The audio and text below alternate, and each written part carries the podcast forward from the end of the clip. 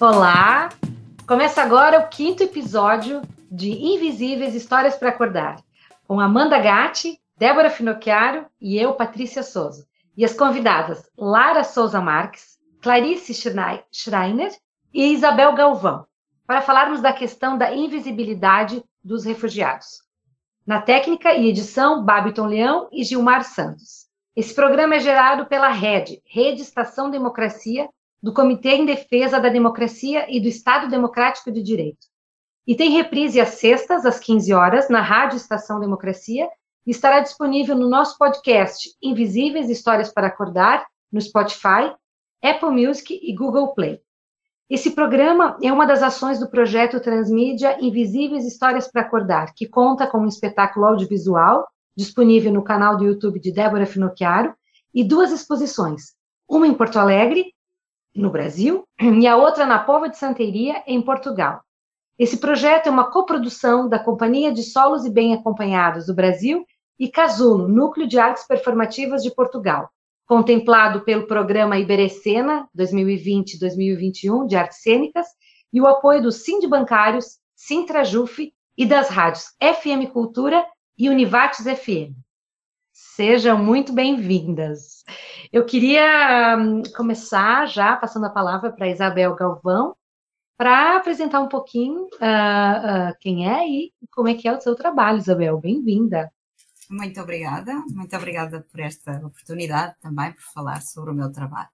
Então, eu uh, comecei a trabalhar neste universo há muitos, muitos anos. Uh, iniciei uma área numa organização não governamental, que é o Conselho Português para os Refugiados, uh, que normalmente dizemos CPR. O, o CPR tem eh, começou esta, esta área de intervenção do ensino-aprendizagem da língua portuguesa a pessoas que pedem proteção e beneficiam de proteção em Portugal em 1997.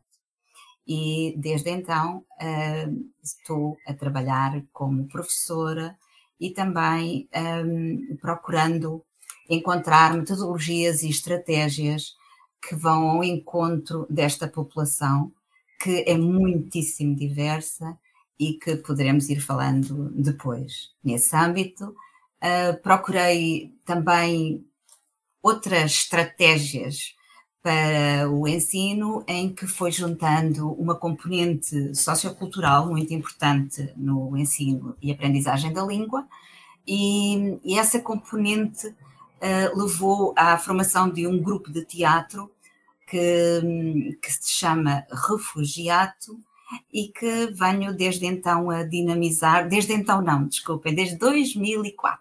Portanto, na verdade, já também há muitos anos, e que é um grupo formado por pessoas de diferentes proveniências e que, eh, enfim, procura dar voz, ser o eco de muitas, muitas vozes que têm de calar muitas vezes, não é? Portanto, é, é esse trabalho também que está ligado ao, ao ensino, aprendizagem da língua. Maravilha. Ai, já vamos, já vamos perguntar mais coisas para Isabel. Agora eu queria uh, convidar a Clarice para se apresentar. Oi, Clarice, fala um pouquinho de ti. Oi, Patrícia, obrigada, muito obrigada pelo convite de estar aqui. Uh, meu nome é Clarice, eu sou membro ativa do GAIRE, que é o Grupo de Assistência a Imigrantes e Refugiados ali da URI, junto com a Lara, desde 2019, então vai fazer três anos daqui a pouco.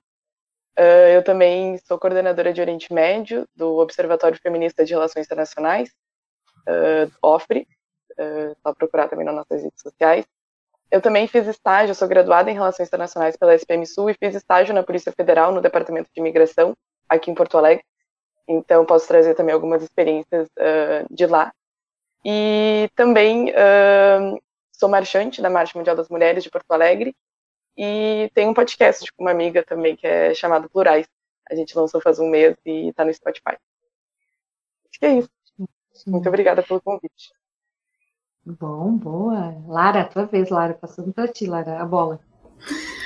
Pessoal, bom dia, tudo bem? Primeiro, uh, queria agradecer muito o convite, né, por poder estar aqui com, com tantas mulheres incríveis e nessa iniciativa que é tão, tão bonita, tão importante. Uh, eu sou a Lara, Eu sempre gosto de me apresentar com, começando, né, uh, a dizer que eu sou uma migrante também, né? Eu sou uruguaia e moro no Brasil já há alguns anos, mas a migração ela perpassa a minha história e, e acho que ela me definiu muito como pessoa e, e profissional.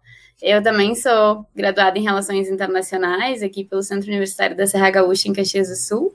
Fiz meu mestrado em Ciências Sociais na PUC-RS, faço meu doutorado em Ciências Sociais na PUC-RS então, eu trabalho com a temática da migração e do refúgio desde a graduação, mas especificamente no mestrado e no doutorado eu comecei a me debruçar muito sobre essas discussões, principalmente no que diz respeito às questões de, de cidadania, de pertencimento, de, de inclusão, de integração das pessoas migrantes na, nas sociedades né, de, de destino, de acolhida. E agora no doutorado eu desenvolvo uma tese sobre migração e gênero, né? Então, entendendo as dinâmicas de acolhida a, que a gente faz como sociedade de destino às mulheres migrantes. E nisso incluo as mulheres refugiadas, as mulheres que migram por outros motivos, porque né, na, no gênero a gente vê essa, essa invisibilidade muito forte. Uh, eu também trabalho no Gaire, junto com a Clarice. Foi lá que a gente se conheceu e desenvolveu toda uma parceria que a gente traz até hoje, que é muito boa para nós duas, acredito. Uh, faz um ano que eu trabalho junto ao GARI, e eu também tenho alguns outros núcleos de pesquisa sobre migração e refúgio, né, o NEP Migra e um grupo de pesquisa dentro da PUC sobre cidadania e emancipação, uh, para trabalhar essas questões, assim. Então, pensar um pouco elas teoricamente, mas buscando ter uma prática disso, né, sair desses muros da academia e conseguir alcançar a, a concretude das coisas.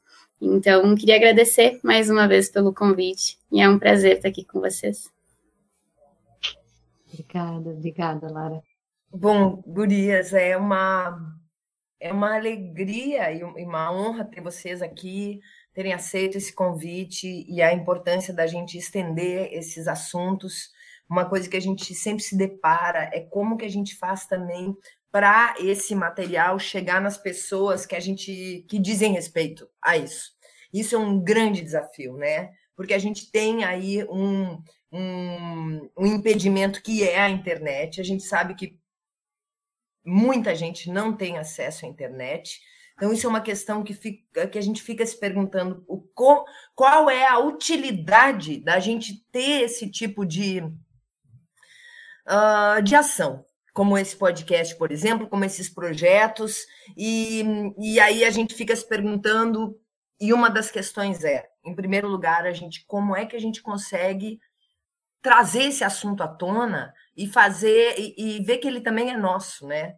Uh, até que ponto eu, como indivíduo, como cidadã, posso interferir nisso, de que forma que eu posso mudar de atitude, e quantas vezes eu sou o machista, uh, sou a que, que oprimo, sou a que hum, humilho. Eu acho que isso é uma questão muito relevante da gente, da gente falar e tem sido um motivo de reflexão para nós, desde que a gente. Muito forte agora durante a pandemia, que a gente tem feito projetos ligados a essas questões sociais e que, na verdade, são questões nossas, né? Eu acredito que sempre que tem uma pessoa humilhada, todos e todas somos humilhados então, isso é um ponto, assim. Como é que a gente consegue achar essa coesão? Como é que a gente consegue juntar e, e trazer mais horizontalidade? É, na minha ignorância diante desse assunto, o que me, me, parece tão cruel é quando eu me coloco no lugar de uma, de uma pessoa que tem que sair do seu lugar de origem, sem querer, por um motivo externo, e do dia para a noite tu simplesmente perde tudo tudo, né? Desde o teu emprego, a tua família, as tuas coisas, a tua casa. Então, eu quero muito ouvir isso de vocês. Eu fico imaginando como é para a cabeça dessa pessoa, como é para a vida dessa pessoa e qual o apoio que, tá, que, que tem diante disso, tanto aqui, né, onde a Lara e a Clarice trabalham, e também a Isabel, né, em Portugal, que a gente vinha falando que na Europa sempre tem um, um, verniz, né, sobre tudo, assim, como se os problemas não fossem tão uhum. graves assim. E a gente sabe dessa, então acho importante também a gente ter essa ampliar essa visão diante de uma questão que é um problema mundial, né, que é um problema cada vez mais grave. Então eu queria passar a palavra a, a vocês, é claro. Eu começava já pelo verniz. Eu acho que, acho que realmente o verniz não é da Europa, é, há muitos vernizes e nós também temos muitas ideias eh, quase muito positivas às vezes sobre países, até sobre o Brasil, não é que, por exemplo, eu fui confrontada com isso. Eu para mim tudo era bom no Brasil na minha juventude. Era a música, era a literatura, era tudo tudo lindo. E, na verdade, estas ilusões que nós temos de que os problemas são só na, no nosso, ou no, naquele espaço. Claro que, obviamente, há políticas e políticas que são importantes e que vão abrir portas, mas eu acredito muito nas pequenas coisas, nas pequenas. Uh, nós, como indivíduos, também, o que é que nós fazemos, cada um de nós, para um, a lutar, ou se pode usar esta palavra, mas para contrariar o preconceito, a xenofobia, a discriminação. E, e na verdade o verniz da Europa também é muito frágil, não é? Porque também há muitos problemas, como nós sabemos. No meu caso, eu sim, gostava de falar, eu dou aulas, esta organização tem centros de acolhimento, tem vários centros de acolhimento, tem três centros de acolhimento, e dou aulas nos centros de acolhimento. Ora, alguém que chega a um país em busca de proteção e se vê imediatamente confrontado num espaço que não conhece, não é? Com, num local que não conhece, que não conhece a língua, não conhece uh, a língua, é logo a grande, grande barreira, mas também os alimentos que são diferentes, a roupa que se veste, a forma como se cumprimenta, enfim, são tantos códigos uh, tão diferentes, o ter de partilhar esse espaço com outras pessoas de outros países também. Uh, depois, mesmo quando sai do centro de acolhimento, a, a solidão, o isolamento, a falta de redes sociais, uh, porque podemos ter um, realmente um, um telemóvel com, com a capacidade de estarmos ligados a várias redes sociais, mas nos sentirmos muito, muito sós. E, e por isso, esta experiência que, que eu tenho eh, tem-me levado muitas vezes a refletir, porque na sala de aula é também um espaço, não é? Para se conhecer o outro e para, de alguma maneira, relativizar e começarmos a, a, para já esta questão da identidade, da pessoa ter um nome, de dizer o seu nome corretamente, ou dos outros dizerem o seu nome corretamente, e, e, de podermos perceber que afinal uma pessoa é da, da Síria, o outro é da Gâmbia, o outro é da é do, sei lá, normalmente nós juntamos panofalantes, mas já houve períodos em que também estavam ou colombianos ou uh, pessoas do, do, do, outro lado do mundo, desse outro lado do mundo, e, e que todos, uh, no fundo, têm um nome, têm uma identidade que, num momento em que sentiram que perdem o chão, que não têm identidade, já não são do outro, do local de onde partiram, de onde tiveram de partir, e também não se sentem parte deste novo espaço, e, e portanto há muitos, muitas questões identitárias. E, e, e tive várias experiências quase de o facto de se dizer o nome, como é que ele se chama, de conhecer o outro, não é? De estar aberto para a identidade do outro, de dizer a sua nacionalidade. Uma quase como, sei lá, ela é Costa Marfinense. É tão difícil dizer essa palavra e, e quase que não está disponível para o outro, não é? É uma fase em que se está muito centrado também no seu, no seu problema, nos seus problemas e, e que há muitas, muita ansiedade. Um, por isso, eu, eu sinto muito que a questão do, do medo, da, que todos nós temos medos, não é? E, e às vezes uh, abrir essa janela, estarmos disponível para o outro, não é? É, é logo o, abrir-se uma porta, não é? Para se relativizar, para começar a, viver mais do presente e a estar disponível para falar essa nova língua, que no fundo também é o passaporte, digamos assim, para uma melhor uh, integração ou uma integração uh, aqui em, em Portugal. Uh, eu iria continuar, mas acho que tenho que, obviamente, passar a palavra Não, passamos e, e continuamos depois. Vamos sim. continuando. Claro, que quiserem, porque eu acho que uma coisa interessante que a, agora a Isabel trazendo um pouquinho desse, imaginando o dia a dia, né?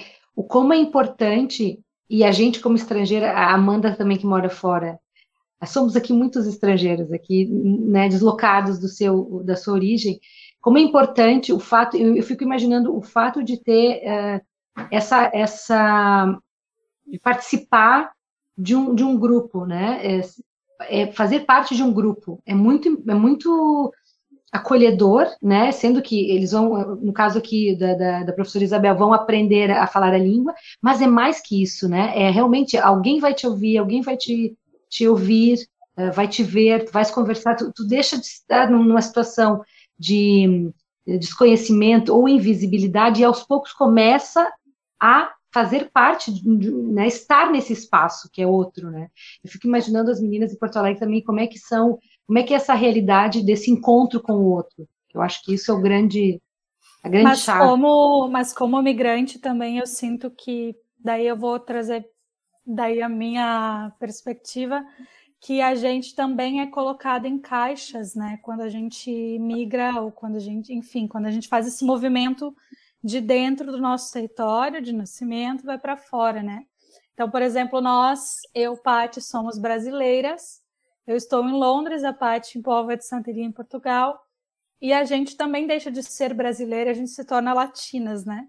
Que já não, já não é uma coisa que a gente fala muito no Brasil, a gente não tem, mesmo que a gente às vezes ache que tem, a gente não tem essa comunicação com os outros países da América Latina. E aí, quando a gente vem para cá, a gente vê que a gente está muito próximo e a gente é uhum. colocado nessa caixa de latino. E esse grupo, como a Paty falou, é muito importante, né? Aí a gente vê que é na, é na gente que a gente se apoia por realmente claro. haver essa xenofobia, essa. Enfim, é todo é um processo que, que leva um tempo, né, para se adaptar mesmo. Uhum. É muito interessante, Amanda. E até, e, e, até sobre os latinos, tem uma categoria, principalmente nos Estados Unidos, que são os hispânicos, né? E, e daí os brasileiros não se encaixariam nisso. Então, é, onde é que ficam os, os, os brasileiros, né? nessa, nessa divisão. Isso é muito interessante. Mas, uh, falando em Porto Alegre, eu acho que primeiro a gente, muito o que a Isabel falou, a gente tem que entender uh, quem são essas pessoas. Assim, a gente tem que entender a realidade delas. Eu acho que isso é, um, é, é primordial, assim, a gente ir atrás da informação. Então, as associações, que a Patrícia estava falando dos grupos né, de, de identidade, as associações que existem uh, aqui em Porto Alegre, por exemplo, dos haitianos, senegaleses e venezuelanos, que são nacionalidades uh, bastante presentes, são muito importantes. São muito importantes para uh, os próprios imigrantes e também para disseminar cultura. Então, por exemplo, sábado passado, teve uma festa, um festival senegalês no centro de Porto Alegre. Foi uma festa de rua que aconteceu, era gratuito, tinha que usar máscara, né, seguindo, seguindo todos os protocolos, mas aconteceu. Então, uh, ir atrás desses eventos, ir atrás uh, desses, uh, da busca deles, né, por se conectar em outro território. Então, eu acho que a gente tem que, não, a informação não vai chegar até nós, né, porque como a gente está vendo aqui, é uma população muito invisibilizada. Então, a gente tem que fazer esse, esse processo de ler sobre, de ler livros sobre eles, de, de ir atrás das, das, das festas, das celebrações que eles fazem. Eu acho que isso é, isso é bem importante. Também a gente entender que somos nós quem definimos a pauta migratória. eu acho que é, é legal a gente entender que a imigração, né, o direito de ir e vir, não é algo dado. É algo que o Estado, né, a gente vindo com essa ideia das relações internacionais, é o Estado que dá ou não dá. Então, e quem decide isso somos é, a população que tem que também participar desse, desse processo. Então, é, é muito importante a gente entender que a gente define. A gente pode criar campanhas para facilitar a, a regularização de algumas nacionalidades. A gente pode pressionar o Congresso para aprovar alguma nova portaria para uma nova nacionalidade. Então, a gente tem que se colocar como ativos nesse, nesse processo. Eu acho que é muito importante. E, e também, falando um pouquinho mais de Porto Alegre, no Brasil no geral, quando uh, refugiadas e refugiados vêm a primeira coisa que eles têm que fazer, e elas têm que fazer, é ir na Polícia Federal.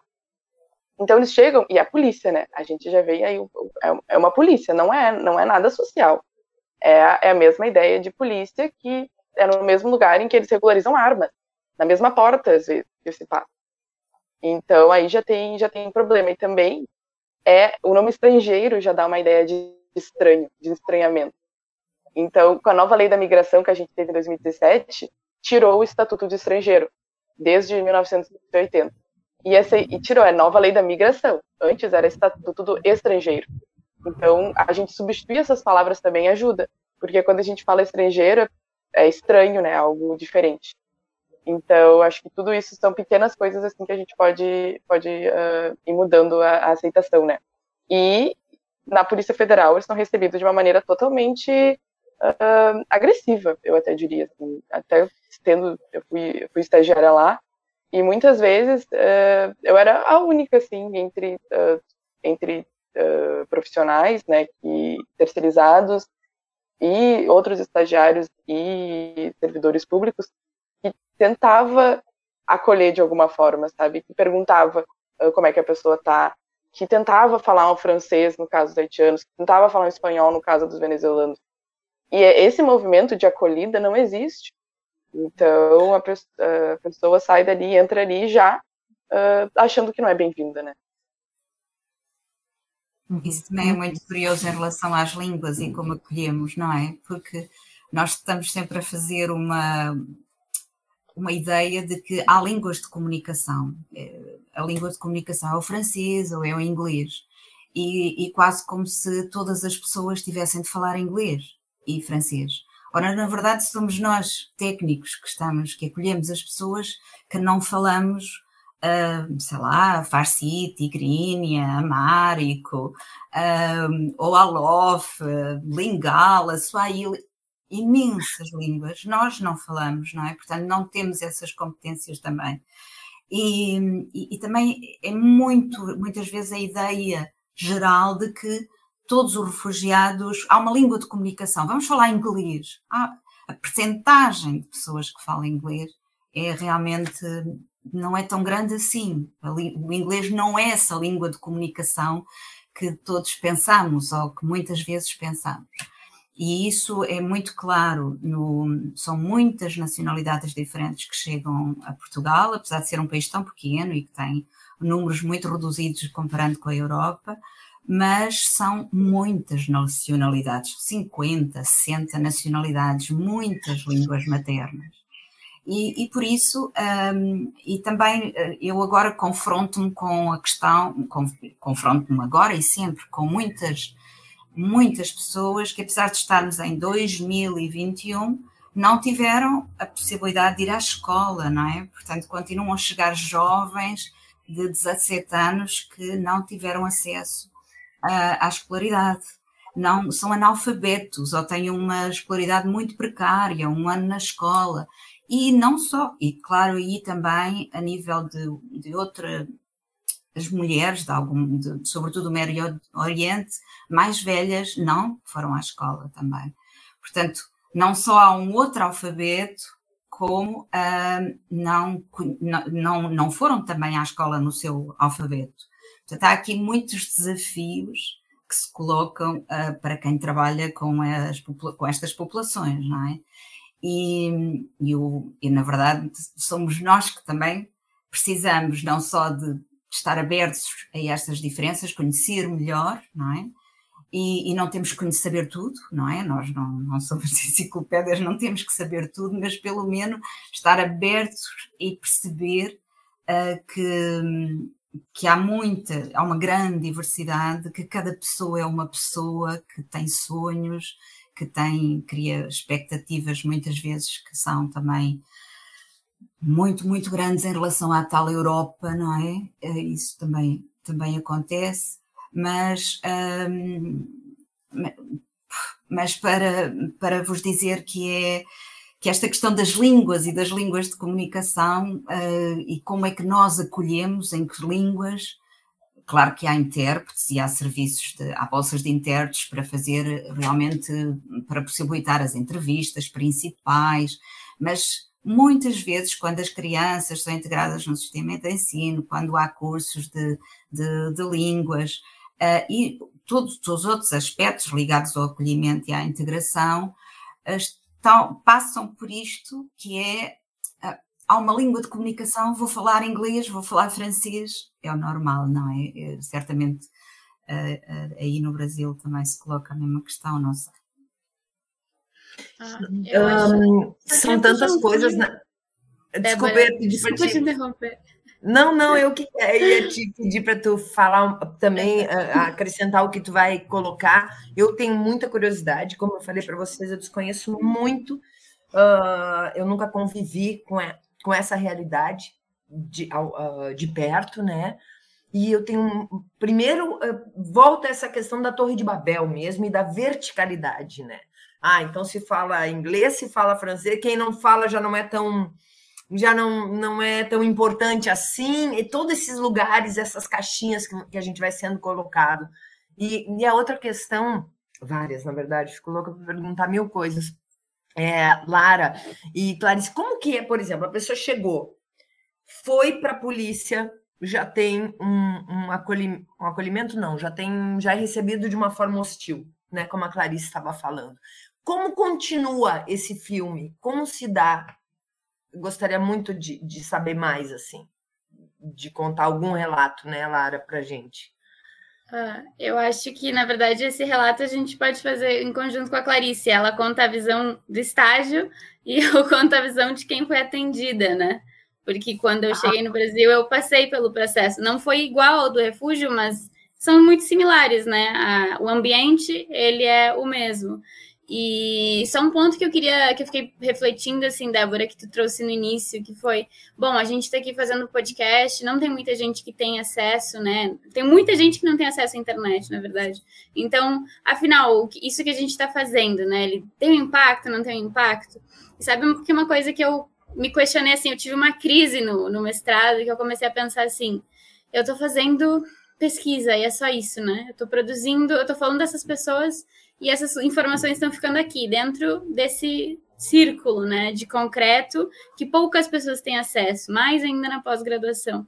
Então, para mim, foi uma experiência de me questionar qual vai ser o meu papel como uh, cientista, né, como produtora de conhecimento científico. O que, que eu posso fazer? Porque me gerava uma angústia muito grande, assim, eu estava lá dentro de, né, dos laboratórios, da biblioteca, estudando, e ouvindo as entrevistas, fazendo as transcrições, e era tudo muito lindo, né? Porque ah, depois a gente vai para Congresso Internacional e tem todo aquele glamour da, da vida acadêmica, mas a vida das pessoas eu pensava, bom, mas e essas pessoas, o que, que eu estou devolvendo para elas, né? Então, isso mudou muito quando eu entrei no doutorado, que eu disse, não, a minha função aqui vai ser, eu quero fazer uma tese, sim, mas eu quero que ela vá muito além de ser uma tese, tipo, não precisa ser uma coisa premiada, sabe? Eu quero que ela possa ter um impacto. E eu acho que esse impacto ele pode ser medido como esse tipo de trabalho que a gente está fazendo hoje, né? Muitas vezes essas pessoas, que acho que, que fecha com o nome, né? Invisíveis, elas não sentem que elas são vistas. Então, quando a gente senta e conversa com elas de uma forma eu quero te ouvir, eu não quero tirar a informação de ti, sabe? Eu só quero te conhecer, conhecer a tua história, poder falar da tua história e, e conversar sobre isso com outras pessoas para que a gente possa fazer mudanças. Eu acho que isso tem um impacto, pelo menos a nível individual, assim, de que a pessoa consegue se olhar e perceber, bom, tem alguém que está me vendo, sabe? E foi assim que, pelo menos, eu comecei a conduzir todo o meu trabalho, dentro da academia, dentro do Gaire, em qualquer espaço que eu circulo. E eu acho que os podcasts, eles têm um potencial muito interessante, que é o que a Clarice falou. Eles nos mostram o que, que a gente pode fazer. Né? Então, por exemplo, alguns meses atrás eu gravei um outro podcast com um outro amigo nosso do Gaire, que é o Gabriel Pareja, sobre uh, o processo de naturalização, né? Porque para mim era uma coisa muito eu estou perdendo minha identidade? O que está acontecendo né, nesse processo que é um documento, mas ao mesmo tempo eu estou assumindo uma outra nacionalidade? E eu divulguei nas minhas redes sociais e muitas pessoas vieram me dizer: nunca tinha parado para pensar sobre isso. Não só sobre pessoas migrantes, mas, por exemplo, uh, veio o relato de um conhecido meu da Bahia, que ele disse, né? Uh, saiu da Bahia e veio para o Rio Grande do Sul. E ele não tinha se dado conta que não, ele não perdeu uma naturalidade, né? Porque ele continua sendo brasileiro, mas tanta coisa muda nesse país que é tão grande que ele se sentia assim desafiado a se sentir parte de uma nova sociedade. No caso, deixar a baiana e fazer parte da gaúcha. Então, eu acho que esse tipo de, de iniciativa como a desse projeto de, de vocês, que eu digo que ele é incrível porque ele potencializa esse tipo de coisa. Tanto dessas mulheres se sentirem vistas, mulheres e homens, né? Eu, eu sempre falo mulheres porque eu me lembro muito da, do, do, que eu pesquiso, né? Que eu tô sempre trabalhando com mulheres. Um, mas também de pessoas que não tinham contato com a discussão. Eu acho que essa é uma das coisas que eu vejo que tem um potencial transformador, de pessoas que não conheciam a discussão, não conheciam a temática, começarem a perceber que é muito mais complexo do que a gente pensa, né? Que é muito mais do que, ah, por exemplo, aqui em Caxias, onde eu tô agora, né, Caxias do Sul, a gente vê muitos imigrantes ali na rua, uh, com o trabalho mais informal, né? Ou enfim, alguns que estão há mais anos já estabelecidos e têm suas, as suas lojas, a gente já, já reconhece, mas não tem aquela interação, sabe? A gente vê que a pessoa tá ali, ela faz parte do nosso meio, Uh, mas eu acho que esse tipo de discussão, quando a gente consegue levar um pouquinho mais adiante, de uma forma simplificada, sabe? Por isso que eu procuro, particularmente, assim, acho que é uma iniciativa minha também da Clarice, a gente levar essa discussão de uma forma simples, sabe? A gente não precisa levar a lei uh, da migração e falar sobre ela, não precisa usar as teorias e os conceitos difíceis, sabe? É uma coisa do nosso dia a dia, a gente tem que simplificar para todo mundo ver como é diário. E eu acho que um ponto também que a, que a Clarice trouxe que é importante. A gente, no nosso vocabulário social e comum, a gente ainda usa estrangeiro. O fulano é estrangeiro, ciclano é estrangeiro. E a gente reforça essa noção do estranho. Se ele é estrangeiro, ele é muito diferente. Ele é, sabe, é algo que eu não conheço, é de uma cultura distinta. E a gente acaba reforçando, sem querer, inconscientemente, a xenofobia, a esse distanciamento, né? A gente já cria essa barreira. Então, eu, por exemplo, sempre uso essa ideia de migrante, nem de imigrante, né, de alguém que entra, nem de M, de migrante. Porque assim como eu imigrei para o Brasil, eu migrei dentro do Brasil porque eu já morei em outras regiões. Então, como alguém que está em movimento o tempo todo, sabe? E eu acho que a partir desse momento a gente consegue ver que, bom, é só alguém em movimento, né? Eu tenho uma frase que eu sempre falo, que é: eu tenho duas certezas na vida. Eu vou morrer e eventualmente eu ou alguém que eu conheço vai migrar. Então, assim, eu digo isso por quê? Porque é algo natural. Às vezes a gente pensa, não, mas o fulano. Gente, migrar, todos nós conhecemos um migrante, se não somos esse migrante. Né? Então, eu acho que isso é necessário para naturalizar a migração, sabe? E acho que naturalizando a gente consegue aproximar isso da gente e aí perceber que é algo comum, perceber que a gente consegue fazer coisas. Acho que tirar um pouco também Uh, acho que a migração ela tem ainda um pouco aquele. A migração e o refúgio, né? As duas coisas. Ela, elas têm ainda aquela coisa da caridade, né? Tipo, o refugiado chega e, obviamente, a gente tem que. Muitas vezes a pessoa ela não tem roupa, ela tá sem alimento, a gente tem que fazer, assim, uma ação, um esforço para ajudar. Ajudar, na verdade, cumprir a nossa função como uma pessoa solidária e coletiva, né? Isso que no é... caso, da, tu tá falando em relação a Gaire, né? Que é esse... É, na verdade, não. No GAIR a gente não, não, não faz esse tipo de ação. A gente faz assessoria jurídica e social. Então, por exemplo, a gente pode conduzir a pessoa a fazer a documentação na Polícia Federal, a gente pode conduzir ela para serviços de assistência social, mas a gente não pode, por exemplo, coletar alimentos ou roupas. Isso é uma ação que a gente não consegue fazer. Pode falar. Eu acho que só para reforçar o que tu falou, Lara, tem uma frase no livro que eu tô lendo que é americana, da, da Chimamanda, que é uma escritora nigeriana, e dela fala sobre o processo de migrar para os Estados Unidos, né? E tem uma frase uh, que ela fala que é sobre, acho que dá para relacionar com isso da caridade, que é assim: às vezes, quando estamos conversando, ocorria que Ifemelo, que é uma, é uma das personagens. Não, peraí, deixa eu, deixa eu começar em outra parte. Aqui. O Binzi dizia que era a gratidão exagerada que vinha com a insegurança do imigrante. Isso por quê? Porque ela falava que a tia Uju, ela deliberata, deliberadamente deixara parte de si para trás, uma parte essencial num lugar distante e esquecido. Então, eu acho muito interessante essa caridade e uma gratidão exagerada, né? Que, uh, como uhum. se tivesse que agradecer por qualquer ínfimo auxílio dado, assim.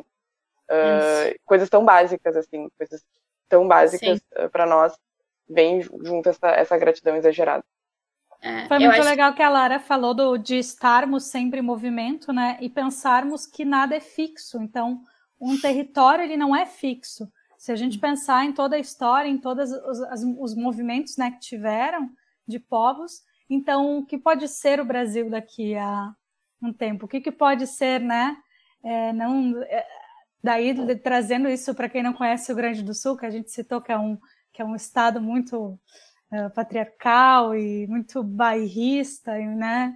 É, é, como que a gente pode ser outra coisa e conviver se nós, dentro do nosso território, já somos tão diferentes, uhum. assumirmos essa diferença, se vem uma pessoa de fora, né? Por que, que ela é estranha? Sim. Né? Eu acho que é muito ver a potencialidade do que essas pessoas podem trazer, do que a gente pode trazer, né? Eu, eu gosto de usar o agente nós, porque, por exemplo, eu tô aqui sendo uruguaia com todo mundo, vocês são brasileiras que estão na Europa, né? A Isabel também tá lá com a gente também. Débora é, casada é... com um italiano. Débora é casada com italiano. A Clarice, que já rodou o mundo, daqui a pouco tá indo pra Turquia também. Então, tem um spoiler aqui da, da Clarice. Mas o que eu quero dizer é, uh, acho que uh, eu sempre penso isso quando eu penso em Caxias do Sul, né? Que é uma cidade de colonização italiana e que é muito tradicional e muito conservadora. E a gente tem uma população de senegaleses e haitianos muito grande. E o que eu penso é, que lindo vai ser ver essa cidade daqui a 20 anos, porque ela não vai mais ser a mesma coisa.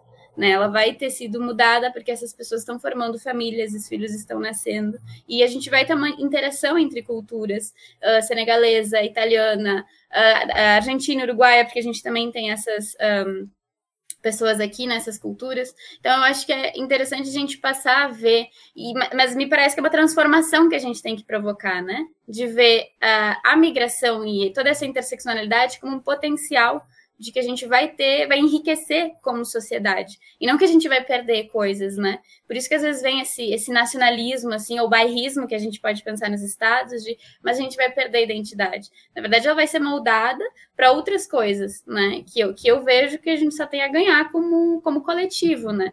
Uh, mas me parece só é que essa ideia da caridade, ela precisa ser um pouco combatida, porque a gente acaba se vendo como Ai, salvadores, né? A gente doou uma cesta básica. Pronto, né? Cumprimos o nosso dever. E a gente deixa um pouco de lado essa noção de que as pessoas migrantes refugiadas, elas são indivíduos autônomos com projetos de vida individual. Então, eles vieram para o Brasil, eles e elas, por, pelos motivos que forem, seja porque era o destino mais fácil, seja porque era o escolhido, mas chegando aqui, eles têm que ter o espaço para se desenvolver como a gente tem o espaço para se desenvolver. Seja não fazer tem, né? faculdade.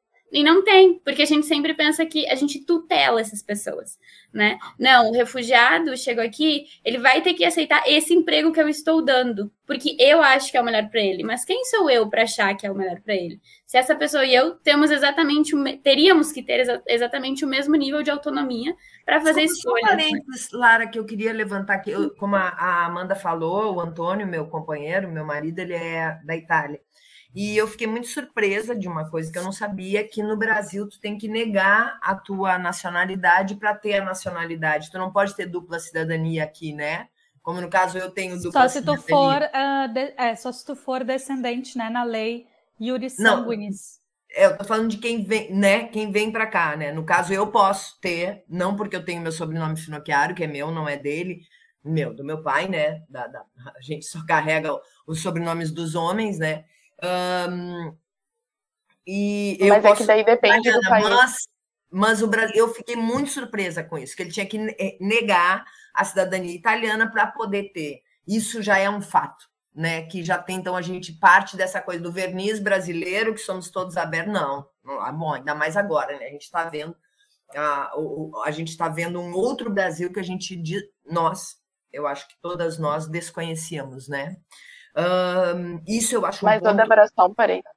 Desculpa. É que nesse caso da dupla cidadania, seria a Itália que está negando a ele ter essa dupla cidadania, provavelmente. A Holanda também nega, são países que tu poderia, mas ele não poderia porque o país de origem dele uh, não permite isso. Então, cada mas país é diferente. que não permite, né, Clarice? O Brasil, uh, ele é um movimento contrário. É, por exemplo, no meu caso, eu tenho a cidadania italiana, então eu tenho dupla cidadania, porque é pela lei Iuris Sanguinis. Mas se eu não tivesse direito à cidadania italiana e estou aqui, por exemplo, na Inglaterra, migrando, o meu país de origem, o Brasil, se eu me naturalizo aqui, eu não posso ter dupla cidadania. Então, é, eu não posso ter caso... cidadania britânica e cidadania brasileira. Eu teria que renunciar à brasileira. É, o mesmo viver. caso dele aqui, que foi uma coisa que me surpreendeu, confesso, né? Uh, e outra questão é, essa pessoa que veio refugiada ou migrante ou, ou imigrante, é, cadê ela, né? Tipo, eu fico imaginando em Caxias. Eu me lembro antes da pandemia, a gente, a gente se apresentou, a gente estava lá, fiz um trabalho lá, entre outros, mas eu vi, comecei a ver essas pessoas na rua, os senegaleses, né? Que tu nem sabe de onde que é, na verdade. Tu vê aquelas pessoas lindas, que é um outro tipo de negritude, né? Tem uma, uma, uma outra cor, um outro jeito, uma outra cara. É, onde que é o habitat dessas pessoas? Como é que é essa chegada? É muito é, é essa curiosidade, porque esses campos de refugiados que a gente vê espalhados por aí e que são invisibilizados, que é essa questão. Como é que a gente põe uma lupa sobre essas questões? Cadê? Como é que se encontra? Que a Clarice falou, ah, uma forma é a gente ir atrás das tradições deles, as festas, como se envolver com essa população, né? mas que é, na verdade, ela está completamente marginalizada e à parte, ainda mais no país com, com um nível de pobreza como o Brasil, né? Então, cadê? Como, como que é esse processo? Tem locais, onde é que estão essas pessoas em Caxias? Onde é que estão essas pessoas em Porto Alegre? Por exemplo, que é, que é o lugar onde eu estou, por exemplo, estou em Porto Alegre, né? E depois queria saber com a Isabel também, como é que é essa questão. Existe onde são essas comunidades, onde estão essas comunidades e como são tratadas essas comunidades no geral, né? Eu, eu, eu acho que antes de falar disso, dá para falar um, um, pouquinho sobre o processo de, de regularização deles e delas, mas respondendo assim uma palavra, eles estão na periferia. Em Porto Alegre, a maioria do, dos refugiados se encontram na periferia, em bairros da periferia de Porto Alegre. Uh, e se encontram totalmente marginalizados, assim, uh, economicamente, politicamente, né, então, socialmente. Então, acho que isso é uma resposta uh, mais direta, assim. Mas, quando eles, é que antes tinha feito a pergunta, Débora, sobre o que acontece depois da Polícia Federal, eu acho que é legal responder isso. Quando eles chegam na Polícia Federal, a ideia do refugiado, que a gente também não deixou tão explícito aqui, é que eles estão fugindo de alguma coisa, né? Estão sendo perseguidos uh, por alguma questão de raça, nacionalidade, religião, uh, grupo social. Então, ele, eles estão fugindo, eles já estão é, né, nessa ideia de não estão com todos os documentos deles, eles não estão com a malinha uh, pronta, com tudo que precisam para viajar. Não estão. Então, na Polícia não Federal. Passeio, não... Né? Exato. Então, a Polícia Federal não pode exigir certidão de nascimento, sabe? Por mais que faça de vez em quando. Então, isso, isso já é um problema não, não tá na lei que não pode exigir uh, certos documentos, porque a pessoa não vai ter. E faz parte, ela tá fugindo, ela não vai ter, ela não vai ter entrada regular no país, provavelmente, porque ela tá fugindo. Então, é, tem que existir esse certo, esse entendimento que é diferente da migração uh, econômica, né? Acho que isso, isso é importante. Daí, quando ela chega na Polícia Federal, ela pega, ela ganha um protocolo uh, de refúgio, que é um, um, mesmo sem ela ser reconhecida como refugiado, ela ganha um protocolo. E com esse protocolo, que é um papel, agora tá virando carteirinha, mas é um papel, é um pedaço de papel. Eles têm daí, teoricamente, têm direito a saúde, educação, trabalho, têm direito já a uh, abrir conta no banco. Só que na prática não. Então, na prática, os bancos, principalmente, não aceitam protocolo de refúgio. Aqui em Porto Alegre, não aceitam. Lá, quando eu trabalhava na Polícia Federal, sempre vinham uh, refugiados pedindo, tá, mas não estão aceitando esse meu documento, mas na lei tá para aceitar, e não tem muito que tu pode fazer. Às vezes a, gente dava um papel com a lei para levar no banco, mas o banco não aceita. Então, é bem complicado. Daí tem a questão de, do estudo. A pessoa quer estudar. O processo de vestibular é, é complicado até para nós brasileiros, né? Imagina para eles. Então, existe na URGS um processo especial para refugiados, mas que está parado desde 2020, desde a pandemia. E estão, e é a, a, universidade que decide. Então, tem universidades que não tem, não é uma lei ter esse, esse edital. Uh, carteira de trabalho. Tá, consegue carteira de trabalho com protocolo de refúgio. Mas, por exemplo, se já tem um diploma e quer renovar o diploma, o processo de revalidação de diploma no Brasil é muito complicado. quase ninguém, é muito difícil conseguir. Aqui em Porto Alegre, nossa, a gente tenta assim com, com universidades uh, do interior, a gente tem universidades em Pelotas, que faz Santa Maria, que até tem um processo mais acelerado, porque na URGS é muito difícil. Mas mesmo assim é muito complicado, tem que pagar, tem que ir atrás, tem que falar a língua para conter informação. Então, são vários aspectos, assim, tem, tem uns obstáculos. E eu acho que isso é importante, assim, a gente, a gente falar, falar dessa população. Sim, eu concordo, e em Portugal também. Eu acho que a, a questão da, dos passos, não é? Que, que têm que ser dados, e, e, não vamos falar aqui dessa parte jurídica, mas não é, há muitos casos, as pessoas que pedem proteção espontaneamente, ou no caso de Portugal, aquelas que vêm de outros países onde não foi possível uh, organizarem a sua vida que, e vêm para Portugal, não é? Num, no âmbito de um acordo que, que são chamados ou reinstalados. Portanto, aqui mais famílias, uh, com crianças, etc. Portanto, aqui também as barreiras são imensas. Em geral, as crianças são, uh, são integradas no sistema educativo mas depois todas as outras questões de equivalências para os adultos, ou mais de 18 anos, não é? Um, há realmente muito, muito, muito a fazer para que haja acesso, acesso à educação, acesso ao trabalho, um, acesso à habitação, que é um, das, um, um, grave problema em Portugal. A habitação é muitíssimo cara e, portanto, há também para os portugueses, e portanto há problemas realmente grandes, não é? Para a educação, para a habitação, relacionados com a habitação e que no fundo envolve também a empregabilidade e etc.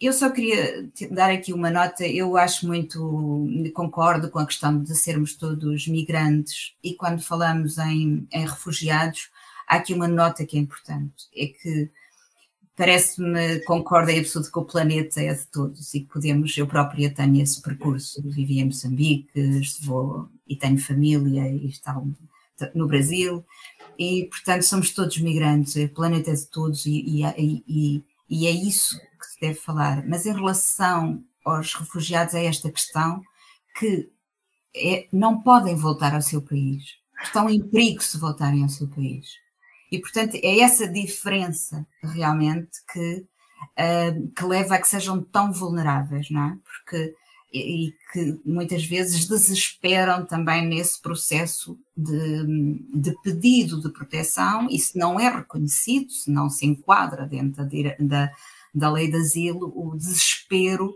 porque para si considera que tem razões acrescidas, tem muitas razões para ser uh, para ser considerado refugiado, mas de acordo com a lei não é. Portanto, eu, eu penso que esta vulnerabilidade desta população que não pode voltar porque corre perigo de vida, não é? E que muitas vezes os seus familiares que estão ainda no país também correm perigo de vida.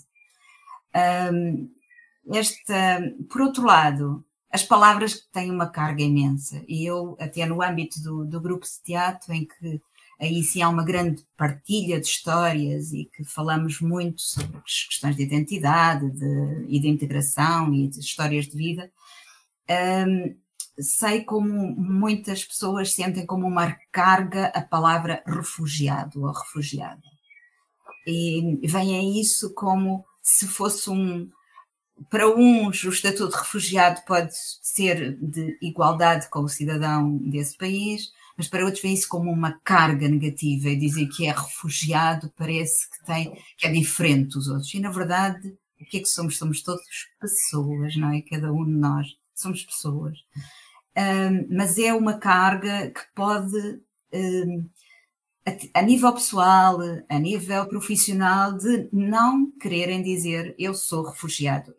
É claro que podemos ir desconstruindo isto, desconstruindo entre aspas, mas no sentido de que então, se nós mantermos essa ideia, estamos a manter como que esta discriminação, digamos, se assumirmos o nosso, o nosso, o nosso não, mas deles, porque eu não sou refugiada, mas se assumir como refugiada é uma forma também de, perante o colega, o vizinho, o outro, perceber-se que afinal o refugiado é uma pessoa que está aqui ao seu lado, que é proveniente de um outro país e que uh, tal como, como ela quer, quer ter uma vida em tranquilidade, organizar a sua vida, tem os seus sonhos, quer estudar, quer trabalhar, quer, quer amar, quer ter amigos, enfim, tudo o que é normal no ser humano.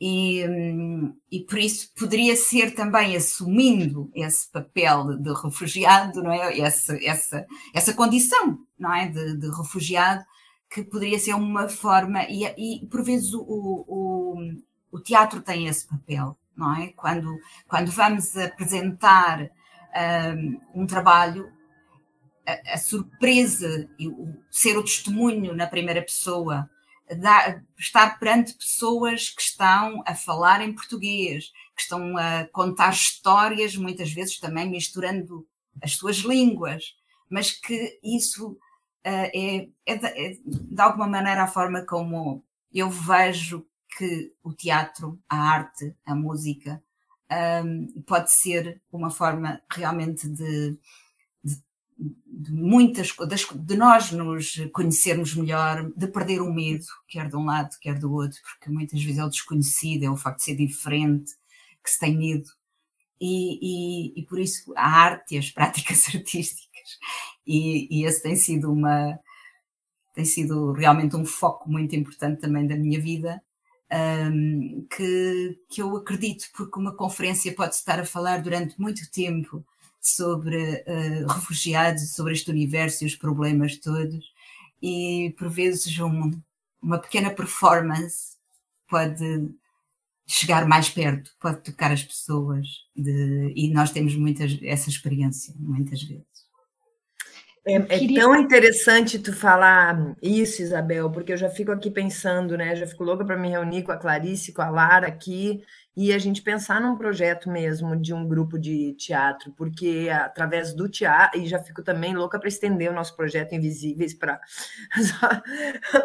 Paty, Amanda, um, porque esse é um tema que tem que ser tocado, que tem que ser falado, que está aqui, que está do nosso lado, de que forma conseguir estender isso e botar, volto a dizer, né, botar essa lupa assim, uh, para eu, eu fico super curiosa para assistir e também acho que seria riquíssimo a gente trazer essa mistura, fazer um espetáculo, fazer é, um, um, trazendo essas histórias, né? Porque a gente pode trabalhar com esses grupos e trazer essas histórias. E, e, e isso que eu queria te perguntar, Isabel, quando vocês criam os espetáculos, os roteiros, são a partir das histórias deles de ser imigrante, migrante, refugiado ou não? Ou é sobre histórias diversas? Sobre... Pessoas, de pessoas, não é? Sem, mas na verdade são tudo está relacionado com este universo.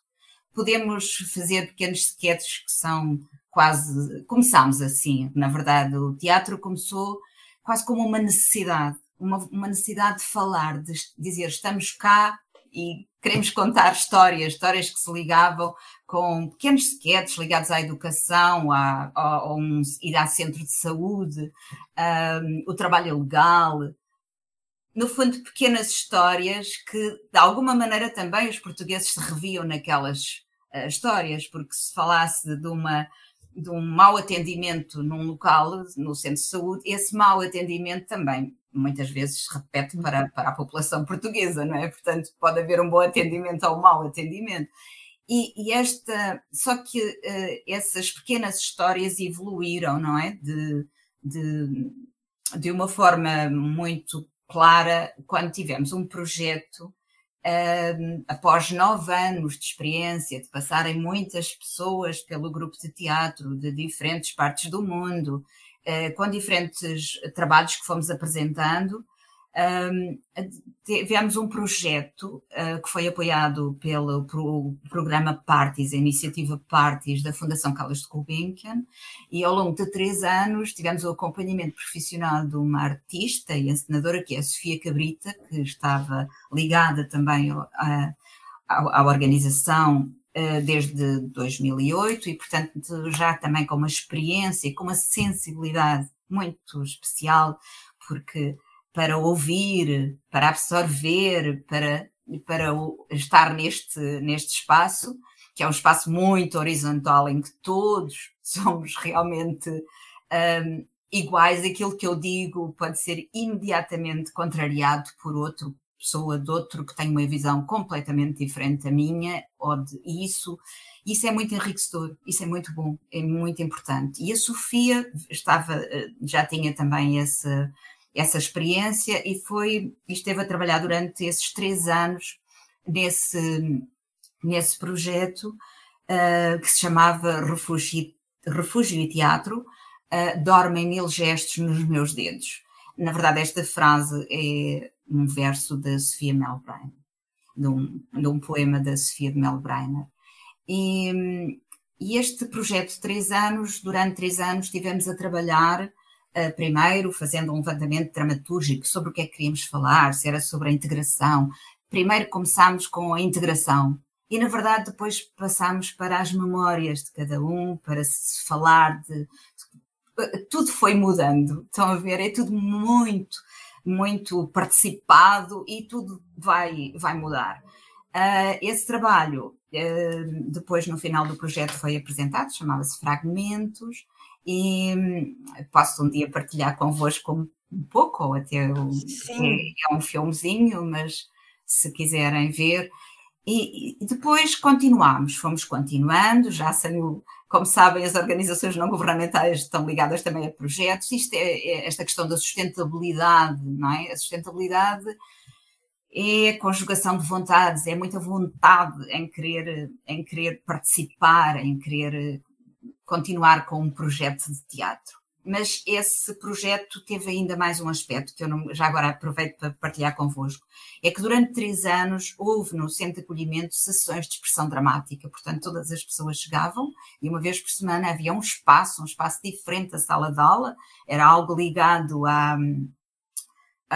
ao, ao ensino-aprendizagem da língua, em que íamos um, também trabalhar fazer, através de jogos, eh, exercícios vários, improvisações, uh, íamos eh, trabalhando quer as competências linguísticas, quer competências socioemocionais.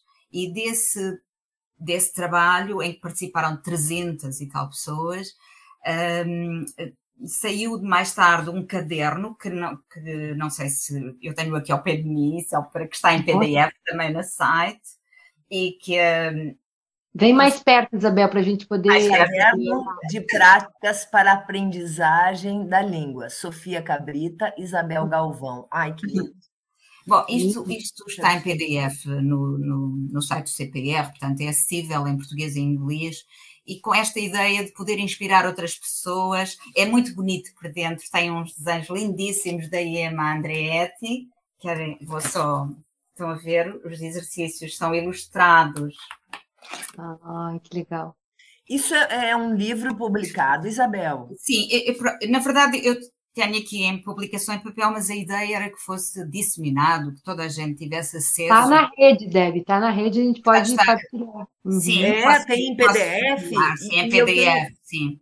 Ótimo, eu quero... E, pronto, a pandemia mudou aqui algumas coisas durante o ano 2020 e 2021 foram também para vocês certamente teve repercussões no vosso trabalho e no caso do grupo de teatro também teve, porque nos reuníamos nestas plataformas e era mais uma rede, era sentir-nos como um grupo, como estarmos perto uns dos outros, lermos textos, brincarmos, enfim, eu acho que o riso é muito importante é muito importante, desbloqueia muitas situações e o sentimento de, de estarmos juntos, não é? E, e, e, portanto, foi muito o que aconteceu na pandemia. Agora sim, agora estamos novamente juntos, encontrar-nos e, e, queremos uh, trabalhar, uh, portanto, uh, o grupo continua com agora oito pessoas, já teve 20, enfim, vai mudando conforme, conforme os tempos.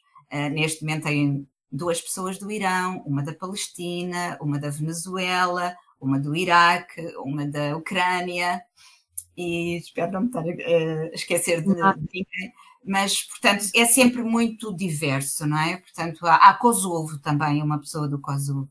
Um, portanto, esta é a Constituição atual. Uh, o ano passado também tinha um congolês, que entretanto já não. Portanto, há, há toda a questão de, das vidas pessoais e de como muitas vezes isso tem também alterações na constituição do grupo.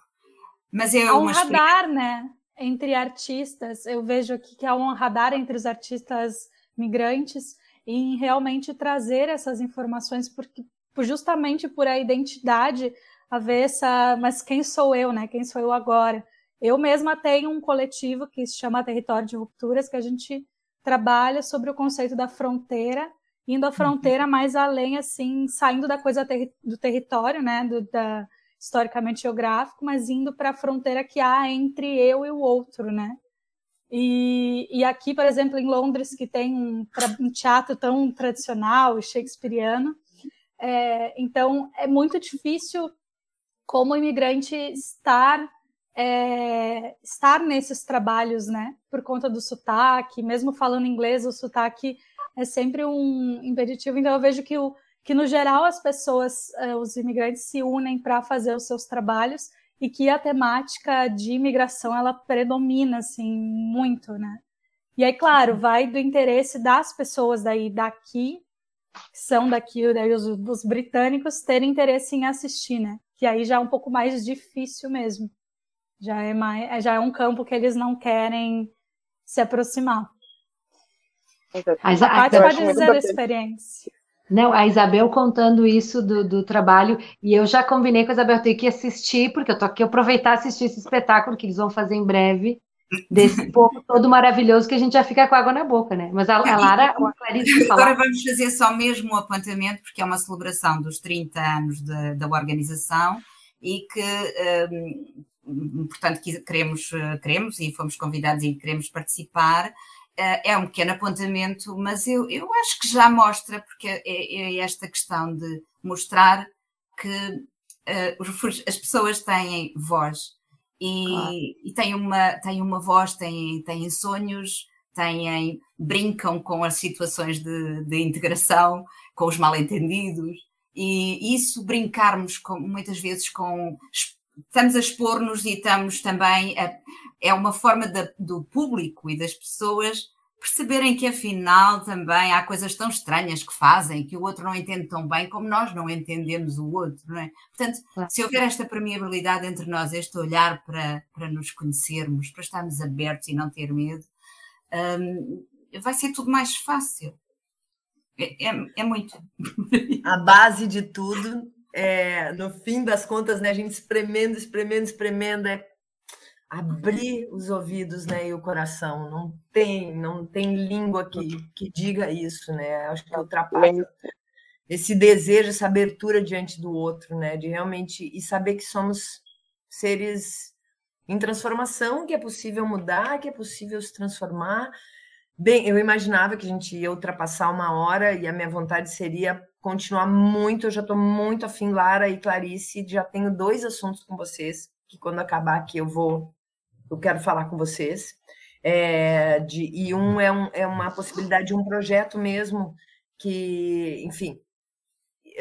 Um, então a gente, eu gostaria, a gente precisa encerrar, né? Que vocês dessem um, uma palavra final, Lara, Clarice, Isabel, e mais uma vez agradecer a vocês demais, demais, demais, e, e saber que isso é, é tão minúsculo diante da imensidão que é esse tema, meu Deus, e porque sim, porque trata do ser humano, e agradecer sempre minhas parceiras amadas aí, a Paty e a Amanda, né? Sempre. Paty Amanda, ó, Paty Amama, Paty Amama!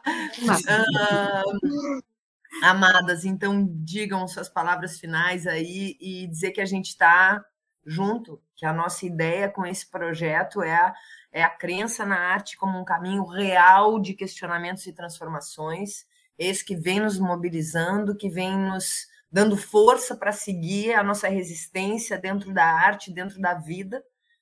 E reafirmo aqui, a, uso as palavras da Isabel, dizer que o bom humor é a base da nossa saúde e da nossa forma de nos aproximarmos, né, e criar essas relações mais horizontais e ter saúde mesmo, que é o que a gente precisa, é a nossa grande uhum. resistência nesse momento, né? Não vamos tirar a alegria. Não, isso não podem nos tirar. Sem culpa de ter alegria e felicidade, né, diante do horror também.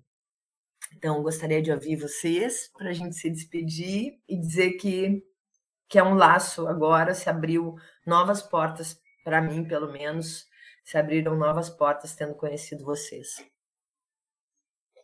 Eu, eu queria... por minha parte, gostei muito de vos conhecer. Estou aqui com a Patrícia deste lado, não é? Uh, muito, e, e o meu desejo é realmente esse: é que vamos sendo cada vez estes tais invisíveis, não é? Uh, sejam visíveis e vamos com pequenos gestos, olhando-nos, olhando para as pessoas e não passarmos indiferentes para em muitas situações e cada um de nós, não é? Uh, poder ir melhorando. E, e, isto pode parecer muito lamechas e muito, muito romântico, mas, uh, mas, mas eu acho que é mesmo assim, é, é, é se temos um, uma pessoa, se temos alguém que, que nós sentimos que de alguma maneira é mais vulnerável, uh, vermos como é que nós, cada um de nós, pode, pode fazer algo. E isso depende realmente dos locais onde estamos a trabalhar, a viver, mas todos nós podemos ser uma arma de transformação. e muito obrigada mais uma vez. Também quero agradecer muito, realmente fica muita coisa uh, para falar sobre esse assunto ainda, mas eu não, não podia não mencionar, e deveria ter mencionado antes, o Migrarte, que foi um evento que o Gairo organizou antes da pandemia, todo ano a gente organizava o Migrarte, uh, que era um evento em que imigrantes refugiados iam e apresentavam sua arte, seja poesia, dança, tocavam instrumentos, contavam histórias.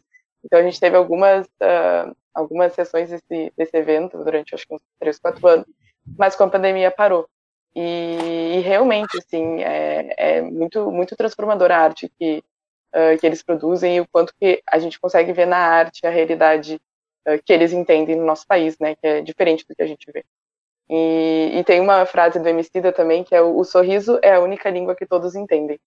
E eu acho que é muito isso, né? É, é, é a verdade, é mais pura verdade. E eu achei incrível o teatro como um aprendizado, né? Como uma ferramenta de aprendizado da língua, assim.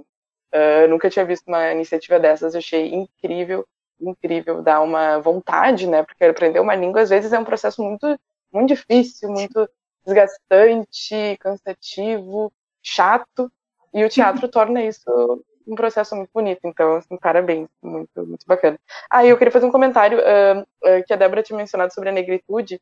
E quando a gente vê uh, no Haiti, por exemplo, o racismo estrutural que a gente tem no Brasil não é algo que eles têm no país de origem, não é algo que eles entendam que existe. Então, quando principalmente haitianos chegam aqui e deparam com esse racismo que a gente tem em todos os níveis de Estado, de sociedade, é algo que eles não, não entendem que sofrem. Então, eles, uh, na Polícia Federal, por exemplo, sofrem racismo, com certeza, mas às vezes nem entendem que estão sofrendo racismo, porque não é algo que se tem da mesma forma no país de origem. E eu acho que ter, queria terminar com uma nota de repúdio contra o governo do Brasil, que não está concedendo vistos humanitários para os afegãos. Uh, isso é algo que eu e a Lara, a gente está desde que o medo estourou, a gente está tentando ajudar famílias afegãs a vir para o Brasil e o a, Isabel tinha comentado, como princípio, eles têm, não podem voltar para o país de origem, né? Isso é uma das primazias do refugiado, não pode voltar para o país de origem. Mas o Brasil está fazendo de tudo para não conceder esses vistos. Então chegou um momento em que o visto é para ser concedido, os refugiados chegam ao Paquistão, Teherã, às vezes até Catar, que é onde eles estão indo, assim, principalmente Índia. Eles chegam nas embaixadas do Brasil nesses países já tendo que passar por um trajeto muito difícil, fugindo do, fugindo do Talibã, e as embaixadas criam documentos que não existem, que não precisam para conceder o visto. Eles estão pedindo em Islamabad, no Paquistão, agora, eles estão pedindo o, a passagem regular. Mas como é que eles vão conseguir passagem regular que o Talibã está controlando? Eles não podem, nem, vão ser mortos se eles conseguirem esse documento. É bizarro, né? então, né? É, é inacreditável a que ponto chega a maldade. É uhum. inacreditável. Estão pedindo comprovação de que eles conseguem uh, se sustentar durante seis meses. Sabe? Eles são pessoas que estão fugindo, estão sendo perseguidas e estão pedindo esses documentos que não, não cabem. Então, eu acho que isso é algo também que a gente, como população brasileira, também tem que estar consciente do que está acontecendo. E quando a gente tiver a oportunidade é. de falar. Obrigada, sim. Ah, gente, acho que eu queria começar agradecendo, né? Acho que bem na linha do que a Clarice está colocando agora, essas situações que a gente está passando, tentando trazer esses afegãos e afegãs para o Brasil, é uma coisa que nos desgastou muito num nível emocional, que a gente teve um dia uma conversa de, bom, vamos ficar doentes, porque a gente não sabia mais o que fazer, não sabe, né? A gente continua tentando, mas esses espaços aqui nos quais a gente pode conversar e dialogar e, e né, se unir, acho que eles nos fortalecem e nos ajudam a ver, bom, pelo menos talvez a gente consegue pedir uma ajuda, sabe? A gente sabe que tem outras pessoas que também estão atentas e que isso vai chegar para outras pessoas que vão conseguir se conscientizar sobre. Então, acho que nos ajuda muito, assim, a todas nós que trabalhamos nessas frentes, por mais que elas possam ser um pouco diferentes, mas que buscam, no final, o mesmo, né? Que a gente consiga uh, dar aquele empurrãozinho inicial, às vezes que essas pessoas só precisam para depois uh, deslancharem sozinhas, né? Então, acho que isso é uma das coisas que a gente precisa para manter a sanidade e também se, se acolher, né? Porque é um trabalho que que ele tem um peso emocional muito grande e, e, é bom a gente saber que a gente pode contar com outras pessoas e que a gente está junto. Isso nos fortalece para continuar trabalhando nesse sentido, né? Acho que só um ponto muito interessante que a Clarice colocou sobre a questão da negritude. Uh, eu tive uma, uma entrevistada um dia que ela me disse uma coisa que me chocou muito, assim. Ela me disse: eu me descobri negra no Brasil. E de uma forma muito cruel, assim, de eu não entendia por que, que me perseguiam no supermercado, na livraria, nas lojas. Putz. E não era, eu tinha, eu tinha dinheiro para comprar as coisas, mas eu não entendia. Depois eu entendi que é porque eu sou negra. E isso foi uma das coisas, assim, é uma das coisas que vem muito nos relatos, principalmente das, das mulheres com as quais eu converso, das mulheres negras, que elas não, é, é, uma vez ela, na mesma entrevista, ela me disse: só no Brasil me perguntaram qual era a minha raça. Nunca tinham me perguntado isso. Então, uh, essas questões, elas são muito importantes para a gente. Quando a gente está falando né, de acolhida, que nem a Débora colocou várias vezes durante a conversa, como é que ficam essas pessoas quando elas saem da Polícia Federal? Onde é que elas estão? Uh, como, como, é que elas se movem, né? Uh, uma das questões que a Isabel trouxe, que acho que é importante assim, a gente levar para conversas futuras e reflexões, o uso do espaço, né? A Isabel falou da moradia, mas como é que a gente habita os espaços, não só de moradia, mas as universidades, as escolas, os centros, os hospitais, tudo isso, né? Do que, que adianta a gente, por exemplo, ter uma legislação que permite que a pessoa migrante e refugiada ela tenha acesso à SUS e à escola, se essa informação não chega porque ela está em português, uh, se não existe uma facilitação para que isso se conheça. Então, uma das coisas só que eu adorei ouvindo as questões do teatro é como é uh, importante para ser uma iniciativa que naturaliza essas pessoas, né? Torna elas, mostra que elas são que nem a gente, porque é o que são, né? Mas a gente cria tantas barreiras e tantos distanciamentos, né? Então, através da risada, dessa questão de rir, de confusões que acontecem, eu acho que isso tem um potencial gigantesco para nos transformar como sociedade, né? E tem um ponto que às vezes eu acho que é um pouco. Uh, eu, eu adoro as iniciativas culturais que existem, mas às vezes elas são caricatas e elas distanciam mais ainda. Então eu acho que é importante a gente também trazer essa pessoa como no teatro sendo ela, não talvez necessariamente uh, sempre fazendo referência a questões do país dela, mas a ela como uma pessoa que está ali fazendo algo, né? Então, eu acho que isso de. Eu trago a ideia de naturalizar para tornar algo comum, e não sempre reforçando essa ideia de é uma pessoa diferente. Porque eu acho que vem muito disso que, é, que a Isabel falou do refugiado, né? Eu sou o teu vizinho, eu sou refugiado, e tá tudo certo, tu é brasileiro, e eu não sou, mas isso não nos torna diferentes em nada, né? Uhum. Então, só agradecer mais uma vez, uh, dizer que foi uma manhã deliciosa junto com vocês que assim como a Débora colocou que muitas coisas se abriram para ela, acredito que para mim também, acredito que para todas nós, e que eu espero que a gente possa continuar, que quem nos escute goste, se una a, a nós nessa, nessa caminhada, e a gente possa, nem que sejam. Eu acredito muito nas pequenas transformações, sabe? Eu sempre digo que eu tenho. Para mim, eu sou uma pessoa utópica para muitas coisas, e eu acho que tem que ser porque a utopia me move. E a utopia, para mim, funciona como uma lâmpada muito alta que ela vai me mostrando o caminho, assim. Aí o que der para fazer no caminho, eu vou tentando. Talvez eu nunca chegue lá, naquela luz que está me guiando. Mas o que tem no meio, acho que já conta bastante. E eu fico muito feliz de, de poder estar tá participando desse momento com vocês. Obrigada. Gurias, eu, eu, gostaria também, acho importante, se vocês puderem falar aqui, uh, e até o Babiton pode colocar na imagem, porque além de estar tá na rede, esse programa aqui visual vai estar tá no meu canal do YouTube também. Quais são, uh, como é que as pessoas podem procurar? Quem quer uh, contribuir, participar, ajudar, conhecer, pelo menos aqui no Brasil, né, em Porto Alegre, em Caxias, onde essas pessoas, onde a gente pode ir atrás dessas informações? Se vocês puderem uhum. falar aqui e também escrever, uh, você pode até escrever para mim pelo WhatsApp que eu mando para o Babiton, que ele coloca aqui para gente, que eu acho bem importante. Uh, e a Amandinha está dizendo aqui que pode linkar no podcast todos os endereços que vocês quiserem. Então, acho que é bem importante vocês passarem isso para gente, se puderem dizer quem procurar e onde, né? Aqui para quem estiver só ouvindo também. Lara, diz para gente. Uh, acho que podem nos encontrar pelo Gaire, assim, mas. Gaire, G-A-I-R-E. E também Saju. acho que. Saju, é, é arroba Gaire, Gaire Saju. Saju no Instagram é, e o nosso e-mail é gairesaju.gmail.com. É, Saju é S-A-J-U. E eu acho que também. É, pode fala, falar. Fala, Clarice, fala, fala. Tá, deixa eu só soletrar. É G-A-I-R-E-S-A-J-U. gairisaju.gmail.com ou gairisaju no Instagram. Isso. E eu acho que pelas redes particulares também, assim, eu sou uma pessoa muito ativa no Twitter e tô sempre levando essa pauta para lá e a Clary também, né?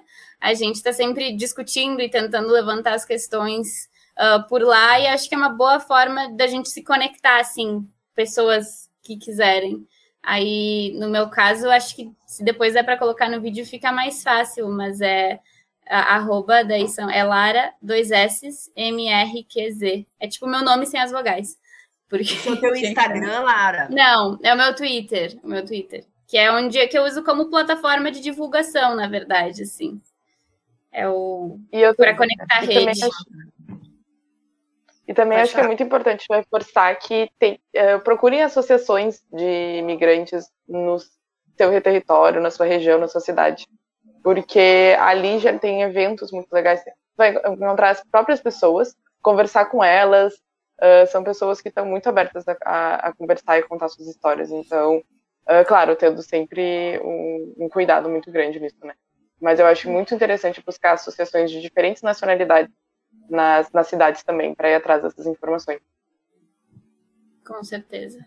Eu acho que esse programa serve para nós, como pessoas, né, de ter essa consciência de que nós somos essas pontes, né, que, que essa questão da, da invisibilidade parte da gente fazer uma, esse caminho é ao encontro, né, de, desse outro, dessa outra, e, e partilhar, como a gente está fazendo, compartilhar, né, avisar, comunicar, falar sobre, que é o que a gente, eu acho que é o passo que a gente pode dar, e assim aproximar essas distâncias, né, que às vezes são próximas, né, de físico, e tem muita distância de pensamento, cabeça, e, e, aproximar com o coração. Acho que a Isabel também pode partilhar, Isabel, a, o site do CPR aqui de Portugal, porque, Sim. né, mesmo quem está no Brasil, ainda mais sendo em português, está tá, todas as pessoas conhecerem também. Pode falar, Isabel.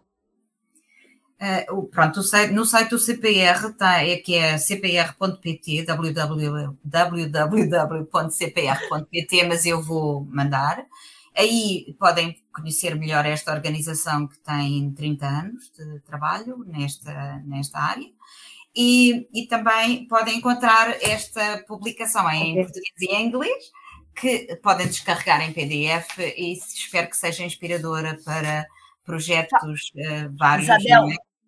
fala de novo o nome do, do, do, livro. Do livro, ok, é o Caderno, sim, de Práticas Teatrais para a Aprendizagem da Língua. Caderno de Práticas Teatrais para a Aprendizagem da Língua. Eu sei que no Brasil se diz aprendizado, não é? Não se diz também aprendizagem. e tá, está em este, este, esta publicação está em português e inglês, portanto também é, pode, pode ajudar, não é? Para pessoas que não dominam a língua. E tem a língua inglesa. É, a autoria é Isa, Isabel Galvão e qual é a tua colega, Isabel? É Sofia Cabrita. Sofia com PH, né? Não, não, não. Com F. Com F. Sofia, então, gente, para quem está nos ouvindo, quem não está nos vendo, é, a gente vai deixar também, vai linkar no podcast todos esses endereços. Um, e eu estou aqui falando e, escrevendo para não perder de Sofia Cabrita e Isabel Galvão. Gurias, estamos juntas, vamos se perseguir se nos Twitter, nos Instagram, que é uma forma da gente também, e, e até gostaria muito que a Clarice e que a Lara pudessem uh, compartilhar no Instagram, a gente ficar amiga dos Instagram, né? Uh, essa questão do Brasil que vocês acabaram de dizer, dessa dificuldade desse, dessa coisa que está aí, né? Desse, desse desgoverno aí, uh, porque eu acho que é uma forma de mobilizar e as pessoas saberem disso. Eu não sabia disso, e tenho certeza que hum, a maioria das pessoas não sabem disso. Né? Uhum. E... A gente fez um post no Instagram do Gaire sobre, sobre isso e acho que a gente precisa fazer mais também. Então vamos Ótimo. fazer próximo. E o, o, meu Instagram é o meu nome, Clarice Schreiner, é o meu nome como, como é. E o Twitter é Clá Schreiner.